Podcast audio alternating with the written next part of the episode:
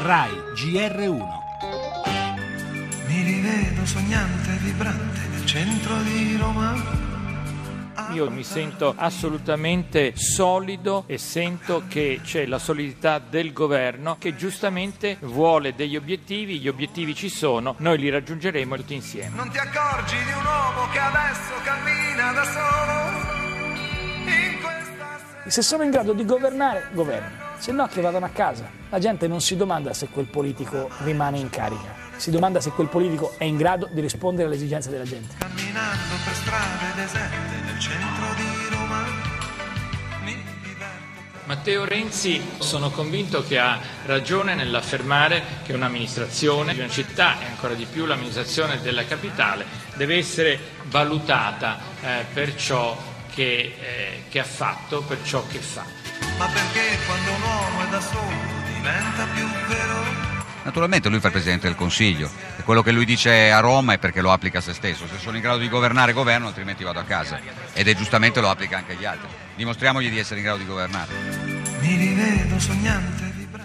E ora contano solo i fatti. Lo sa bene il sindaco di Roma, Ignazio Marino, che ieri ha dato il via alla sua ripartenza, varando una giunta bis con quattro nuovi assessori e sfidando il Premier Renzi a giudicare ciò che faremo.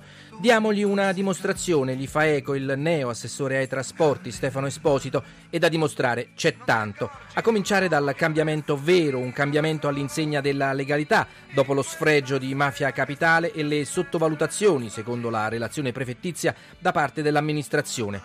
La capitale del resto non è una città che può essere sottovalutata, sono tanti, troppi i fronti caldi di una metropoli per di più storica, oggi più che mai borderline, che appare abbandonata a se stessa e il cui degrado ha fatto il giro del mondo, prima sulle pagine del New York Times, ora anche su quelle di Le Monde, che parla di desolazione ovunque. Cambiare adesso non solo si può, ma si deve.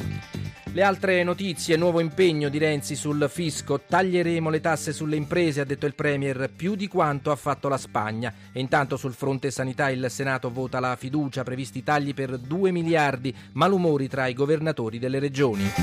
Parleremo anche di un altro pezzo di industria italiana che se ne va, Italcementi diventa tedesca, Pesenti cede il 45% e intanto Saipem annuncia 8.800 esuberi. Gli esteri con la condanna a morte di Saif, figlio prediletto di Gheddafi per crimini di guerra e torneremo sul rapimento di padre Dall'Oglio.